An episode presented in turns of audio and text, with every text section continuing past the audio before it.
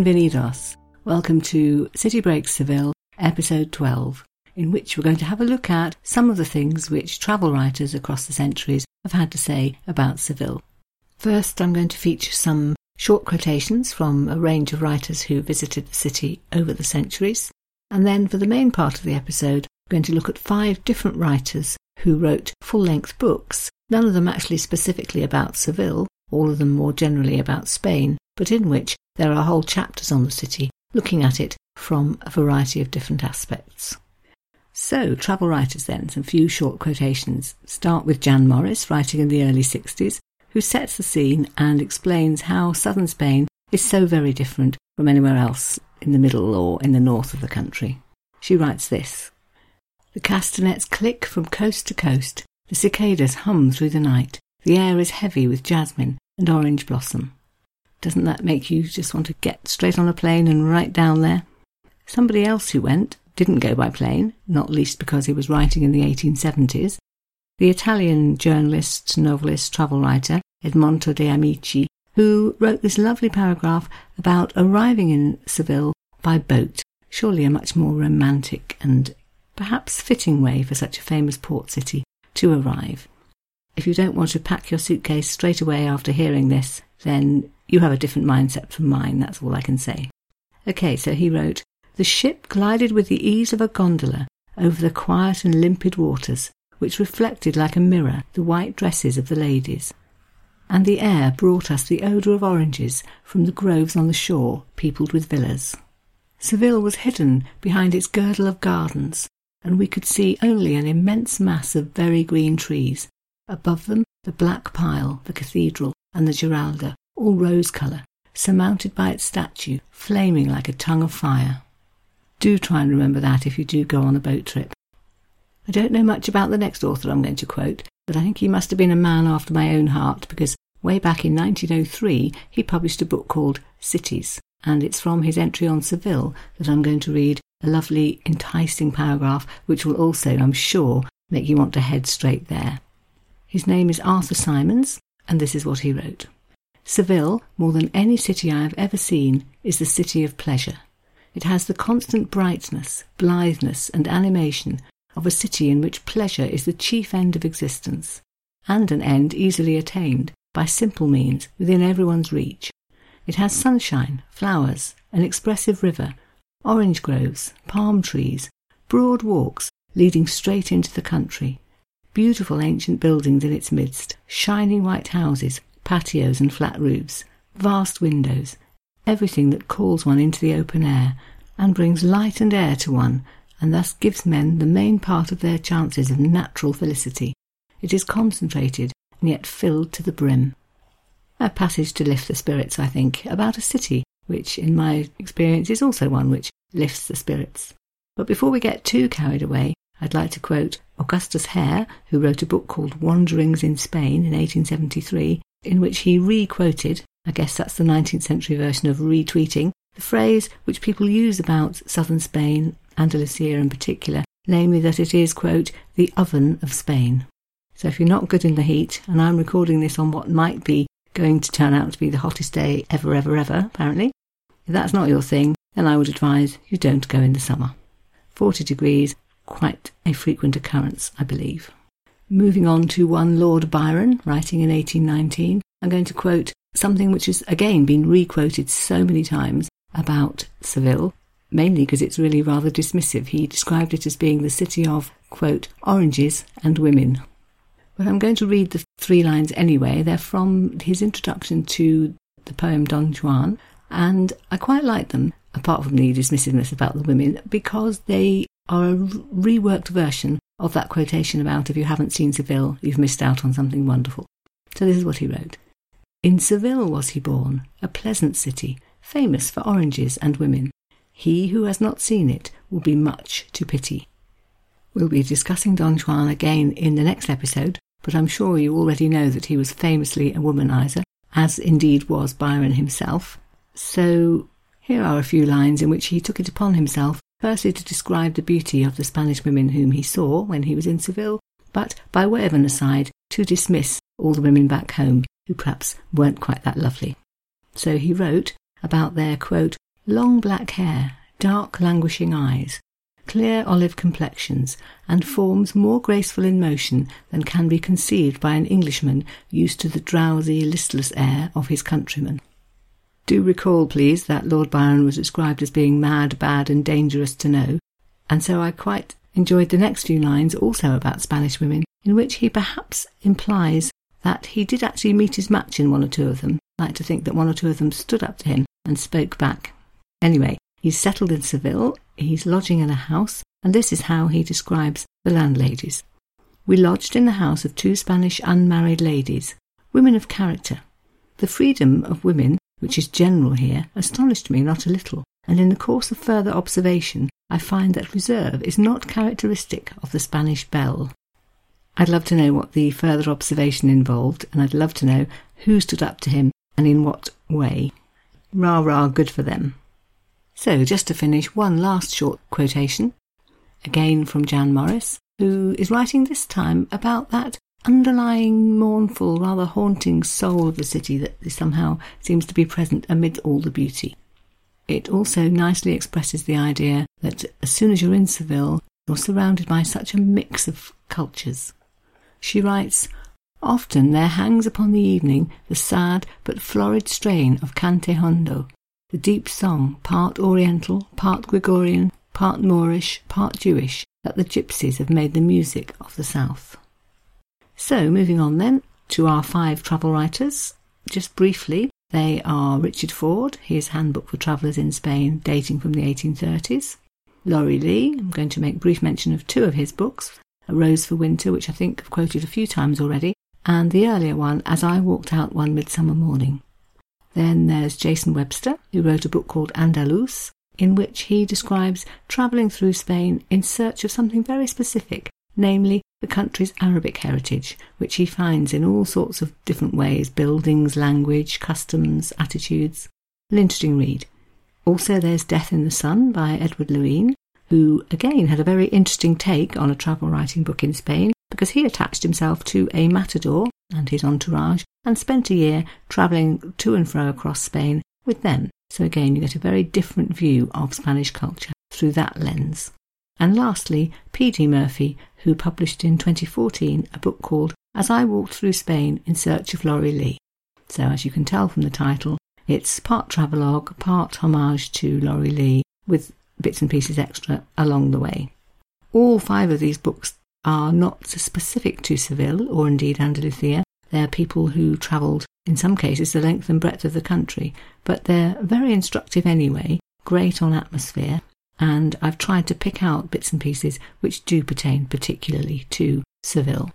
So, starting then with Richard Ford and his Handbook for Travellers in Spain, a volume, actually two quite chunky volumes, published in the 1830s after he'd spent three years on a trip of 2,000 miles where he took himself on horseback across Spain and then wrote about it.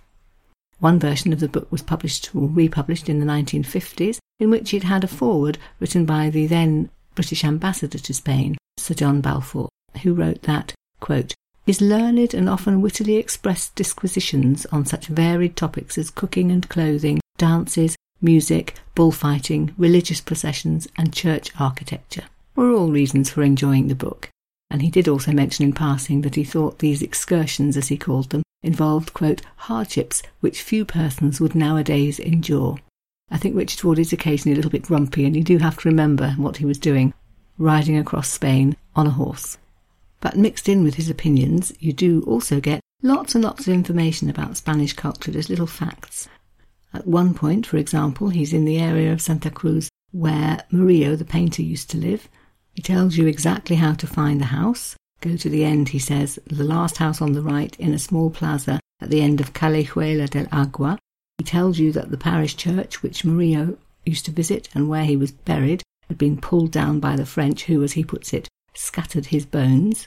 He tells you about the top floor of the house, which is, has the room in it where Murillo used to do his painting, now decorated, in fact, with paintings largely by other people. And Richard Ford to a T, he doesn't think much of these. He describes the man who set the room up as being, quote, a man of taste who had a collection of many and bad pictures.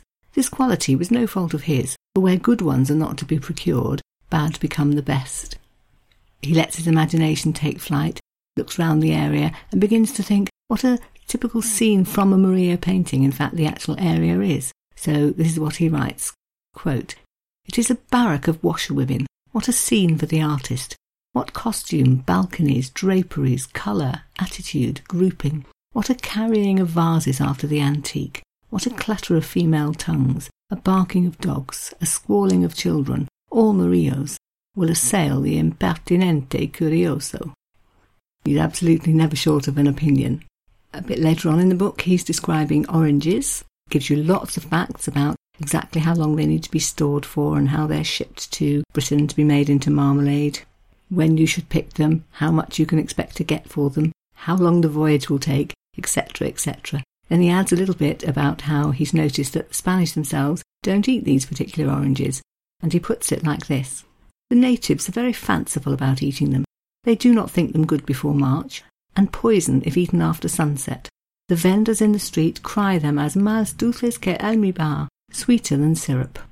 So you get facts, you get opinions, you get little bits of Spanish thrown in, definitely a read to be recommended. Moving on then to the second author I've chosen, Laurie Lee, who wrote not one but two books which have a lot to say about Seville and Andalusia in general. We've quoted quite a lot already from the one called A Rose for Winter, which he wrote in the 1950s. That, in fact, was his second visit to the area, recalling really what he'd learnt and what he'd seen on his first visit, which had been 15 or 20 years earlier in the 1930s in the run up, in fact, to the beginning of the Spanish Civil War. At that stage, he was a young man of about 20 on his first adventure abroad. He describes in the very first page of the book leaving his Gloucestershire village, waving his mum goodbye, walking off towards London in search of an adventure. The first third or so, I think, of the book is him in London working on a building site, trying to earn enough money to just get by. And then he decides more adventure would be a good thing, so he gets on a boat to Spain, gets off at Vigo, and the rest of the book is his journey on foot around Spain, all the places he visited, people that he met, tales of his violin busking, which he was using to pay his way a little bit. And one of the sentences in the book that really stuck in my mind, I think because it sums up the romance of Seville and the fact that you've probably heard of it and got ideas about it before you ever get anywhere near it. I find it interesting that a little boy who grew up in the Gloucestershire countryside in the beginning of the 20th century, even he had heard about Seville and had felt the pull of its romance calling to him.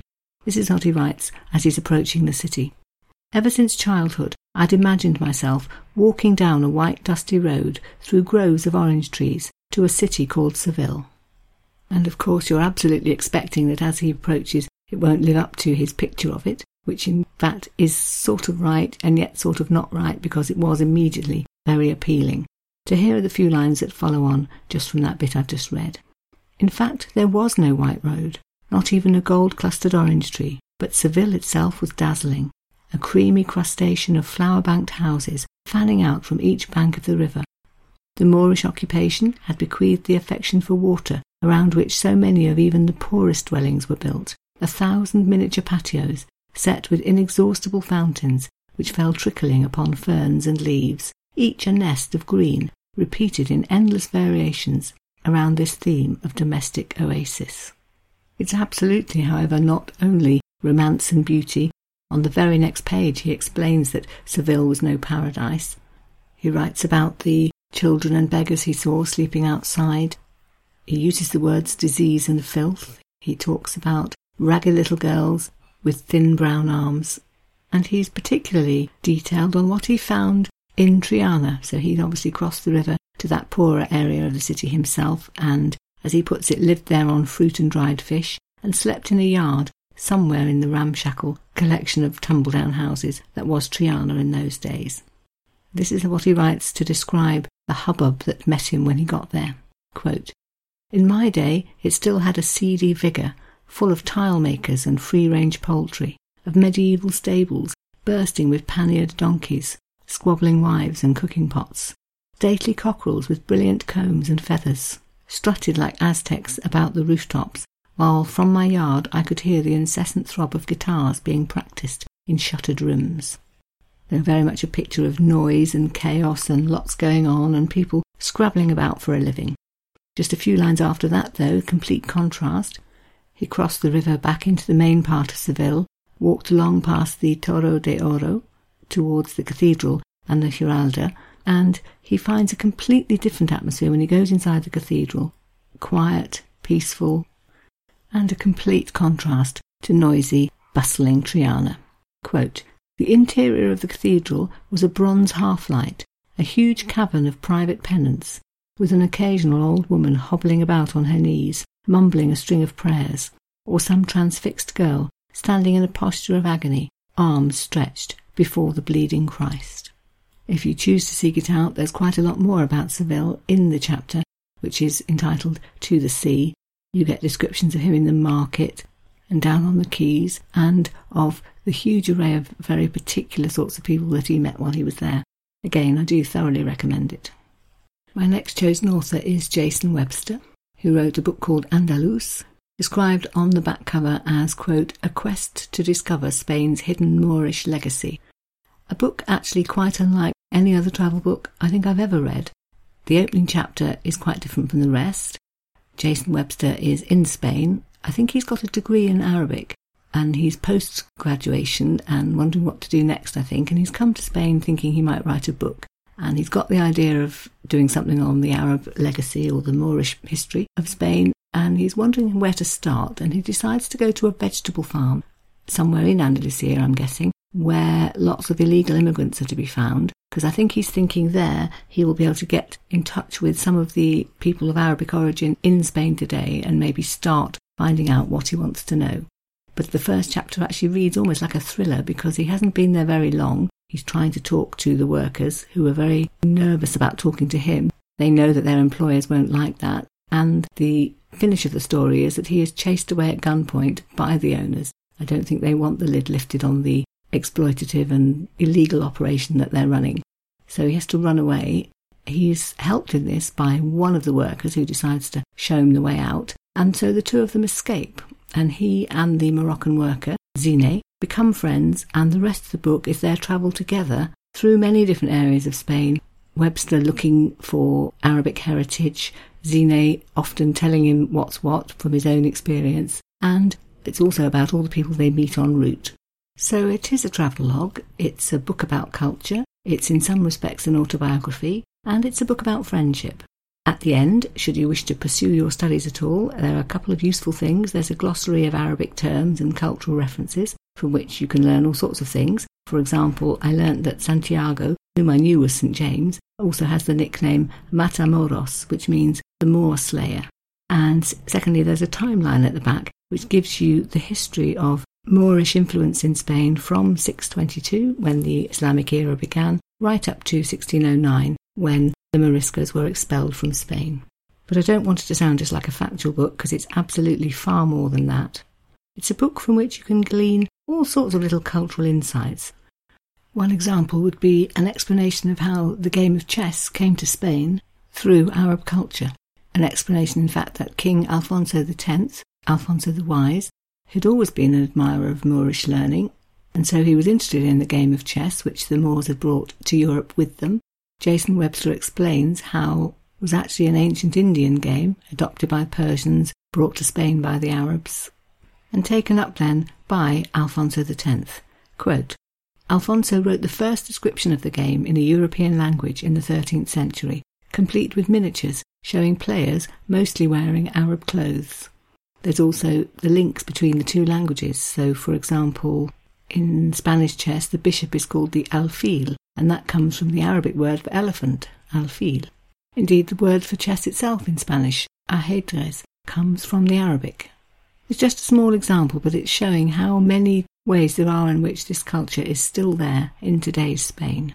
It applies to the buildings too. So here, for example, is Jason Webster explaining how the Giralda had Islamic roots and then was taken over by a Christian king. Quote, we passed the Giralda, brightly lit above the orange trees and droppings from horses ferrying tourists in shiny black carriages. The bell tower and symbol of the city was the Almohad's greatest architectural legacy in Spain, the minaret to the mosque that had previously stood where now the Christian temple took its place. sister minarets in similar style still stand in Marrakesh and Rabat, thick and square, with geometric patterns in brickwork creeping up its sides.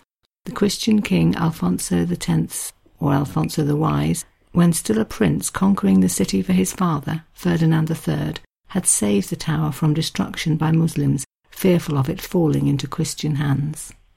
Again and again he finds interweaving patterns between things Islamic and things Christian. For example, he notes that the Easter festival has lots of links with the Shiite Ashura festival, which comes originally from Iran and Iraq. He explains that there's much more Sunni influence, in fact, in Andalusia, but even so, quote, the similarities between Holy Week and Ashura are striking.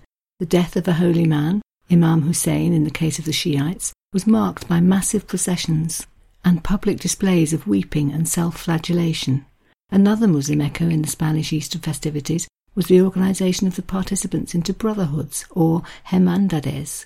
These cloaked figures with pointed hoods that masked their faces had been the inspiration for the get-up of the Ku Klux Klan, but originated in semi-secret religious societies in Al-Andalus.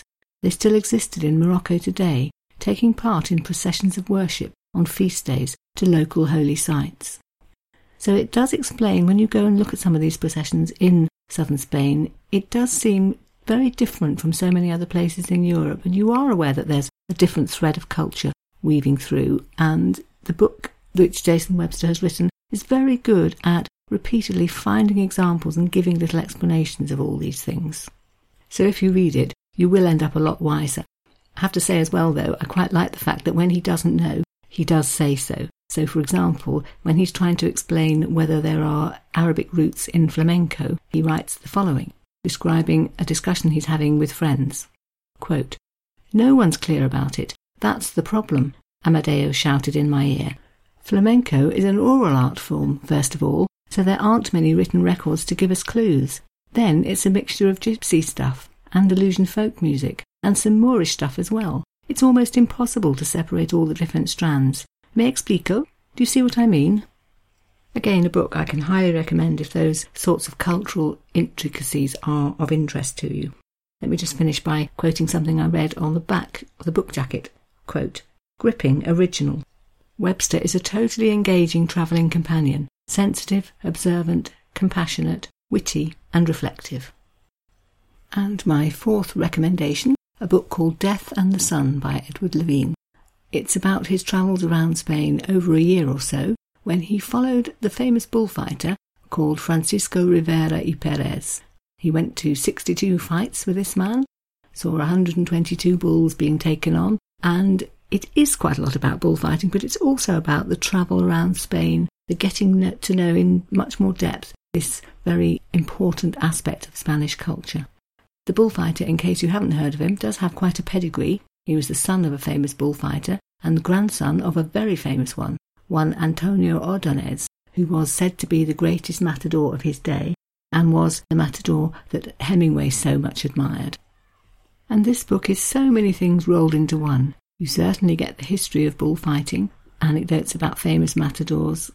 You get a lot of detail about things like breeding bulls the minutiae of fights, exactly what happens and why and when, lots of terminology. You get all the business side and the competitive side about the leaderboards as if it's football in England or something. An explanation of the rather strange things such as the awarding of ears to particular matadors if they're deemed to have done very well in a fight. You get quite graphic descriptions of one or two accidents you find out all about something called the Alternativa, which is a ceremony uh, which I think you could describe as perhaps the christening, in inverted commas, of a new bullfighter, one who's been deemed to have reached the stage where he can be a matador, and an older, wiser matador does a public ceremony in the bull ring to welcome him into the profession. Because they're travelling all around the country, you get lots of little asides about places they pass.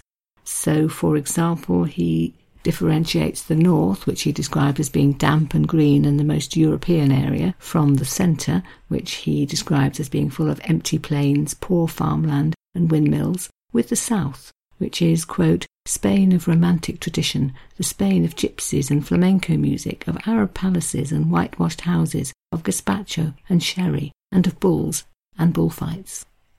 He has a go at explaining what exactly the pull of bullfighting is, I think many of us are a little bit mystified by that, aren't we? But he puts it like this The movements that a talented matador makes with his cape are beautiful to watch, even when he is standing alone in his bedroom, dressed in sweatpants and a t shirt.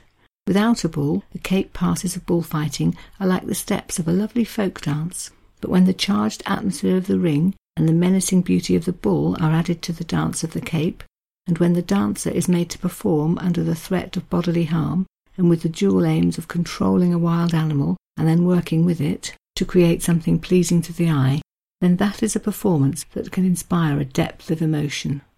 He goes on to quote other writers. Hemingway, he says, described this feeling as a lump in the throat. For Garcia Lorca, it was, quote, man's finest anger, his finest melancholy, and his finest grief. And then back to Edward Lewine himself. It is an electric mix of fear, pleasure in beauty, sadness, anger, horror, joy, tension, the feeling of victory over death, and the viewer's relief that he or she is safe and not facing the bull. You very much feel that he's been watching very carefully and he's trying to really tell it as it is, to just explain what he's seen without being too judgmental about it. You might remember back in the episode on bullfighting, I read out the piece on morality, which he wrote at the beginning of the book, saying, Look, I'm describing what I see. It's up to you what you do with that information. Some people will end up as fans of bullfighting, other people won't like it. I'm just telling you what it is. So here's a little extract about a matador who ended up having a serious accident. It's written not with great drama and excitement, but quite matter of factly, really. The bull at this stage has already been injured, so he's quite defensive and it's become quite clear that it's now up to the matador, Marco, to finish him off. So this is how Edward Lewine describes it. Quote, he moved to within five feet of the bull, held out his capote, shook it, and gave a shout. The bull stood its ground. Its head lolled, its sad eyes stared at Marco in reproach. Marco shuffled towards it a few steps, and offered the cape again, and again the bull stood its ground. Finally, Marco got right up in the bull's face and tried one more time. The bull thought for a second and attacked, thrusting its head down, then flicking it up, lancing its horn into Marco's thigh, sending him fifteen feet in the air. This last bit is not poetic license. One second, Francisco Marco was a matador sighting for a pass, and the next he was an indistinct mishmash of limbs flung into the sky. He fell hard and lay like a dropped knapsack on the sand. The bull wheeled and raced at Marco's prone body, its battering ram head lowered to send Marco skyward a second time. And then he goes on to describe how other bullfighters have entered the ring. Someone distracts the bull, others drag Marco away. I think he's taken to the emergency treatment room and sent on to hospital after that. He does survive.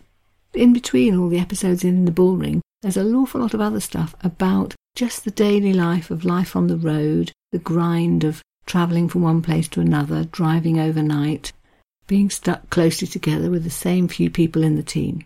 So, just to finish then, here's an extract on those lines. Quote, Fran's team of three banderillos, two picadors, two manservants, and a driver travelled in a Mercedes minibus that was a bit taller and wider than the average American van. Most matadors plastered their name, face, and web address on the sides of the quadrilla bus, but Fran's was painted a plain forest green. It had three rows of seats and storage space in the rear.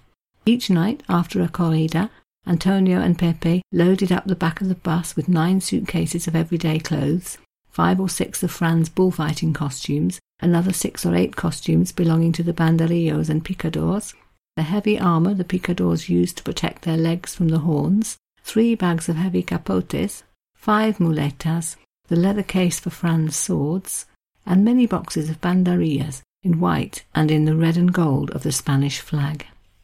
So, if you want to get on the inside of the whole bullfighting thing a little bit, this is the book for you. And actually, if you want to make a serious study of it and find out loads more, I can tell you that at the end of the book there is a bibliography of some 80 or more other books on various aspects of bullfighting. And just to finish, then, the fifth author, P.D. Murphy, author of As I Walk Through Spain in Search of Laurie Lee. Definitely a homage to Lee. P.D. Murphy takes the same route, more or less, follows the footsteps, and writes about what he sees as he does his own journey. About, if my maths is right, 80 years or so after the original author did. So, mixed in, you get references to things that Lee himself wrote, you get facts on Laurie Lee, you get P.D. Murphy's own take on the places that he visited, and it's got some autobiographical parts as well. He's on a journey to leave his past life behind, at least for a bit, and get his thoughts in order. So all of that is mixed in. And it makes for a very interesting read, especially if you come to it after you've read the original, as I walked out one midsummer morning. Okay, so just a little flavour then. Here, for example, is E.D. Murphy describing Andalusia for us.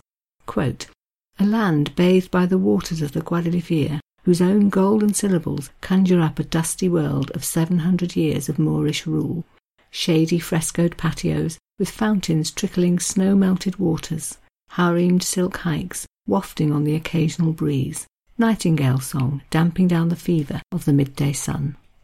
And he, too, is very conscious of this mix of cultures that goes into everything that he sees and experiences on his trip. So, for example, he describes Andalusia as being, quote, a region on the edge, a place where European straight lines taper away into the swirls of African calligraphy. I think that's a wonderful sentence which just sums up that mysterious, exotic air that seems to hover over everything in Andalusia and Seville. Okay, so I would highly recommend any of those five authors if you want to lose yourself in reading about Seville and its surroundings.